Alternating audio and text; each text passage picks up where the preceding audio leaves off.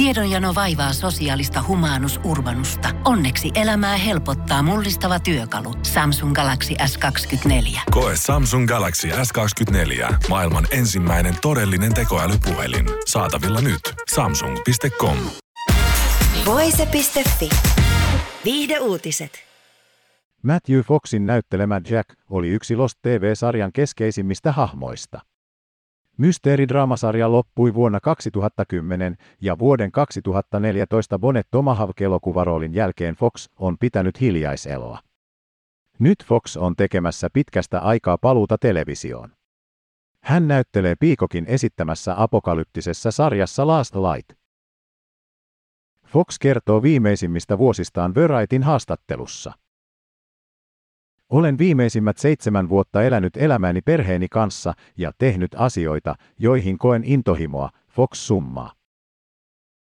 Hän kertoo jääneensä sivun näyttelemisestä sen jälkeen, kun oli saanut toteutettua sillä saralla kaikki haaveensa. Hän oli unelmoinut länkkärielokuvassa näyttelemisestä ja vuonna 2014 tämäkin toteutui. Fox koki, että hän haluaa pistää perheelämän etusijalle. Miehellä on kaksi lasta vaimo Margherita Roncialson kanssa. Olin ollut keskittynyt töihini ja Margherita oli hoitanut perheelämää. Minusta tuntui, että nyt on aika olla kotona ja eläköityä alalta. Halusin työstää muita luovia juttuja, jotka ovat minulle merkityksellisiä, eli musiikkia ja kirjoittamista, Fox kertoo.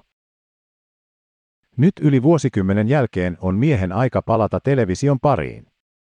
Fox kertoo, että Last Light-sarjassa häntä houkutti roolin lisäksi se, että hänelle tarjoutui mahdollisuus toimia sarjan vastaavana tuottajana.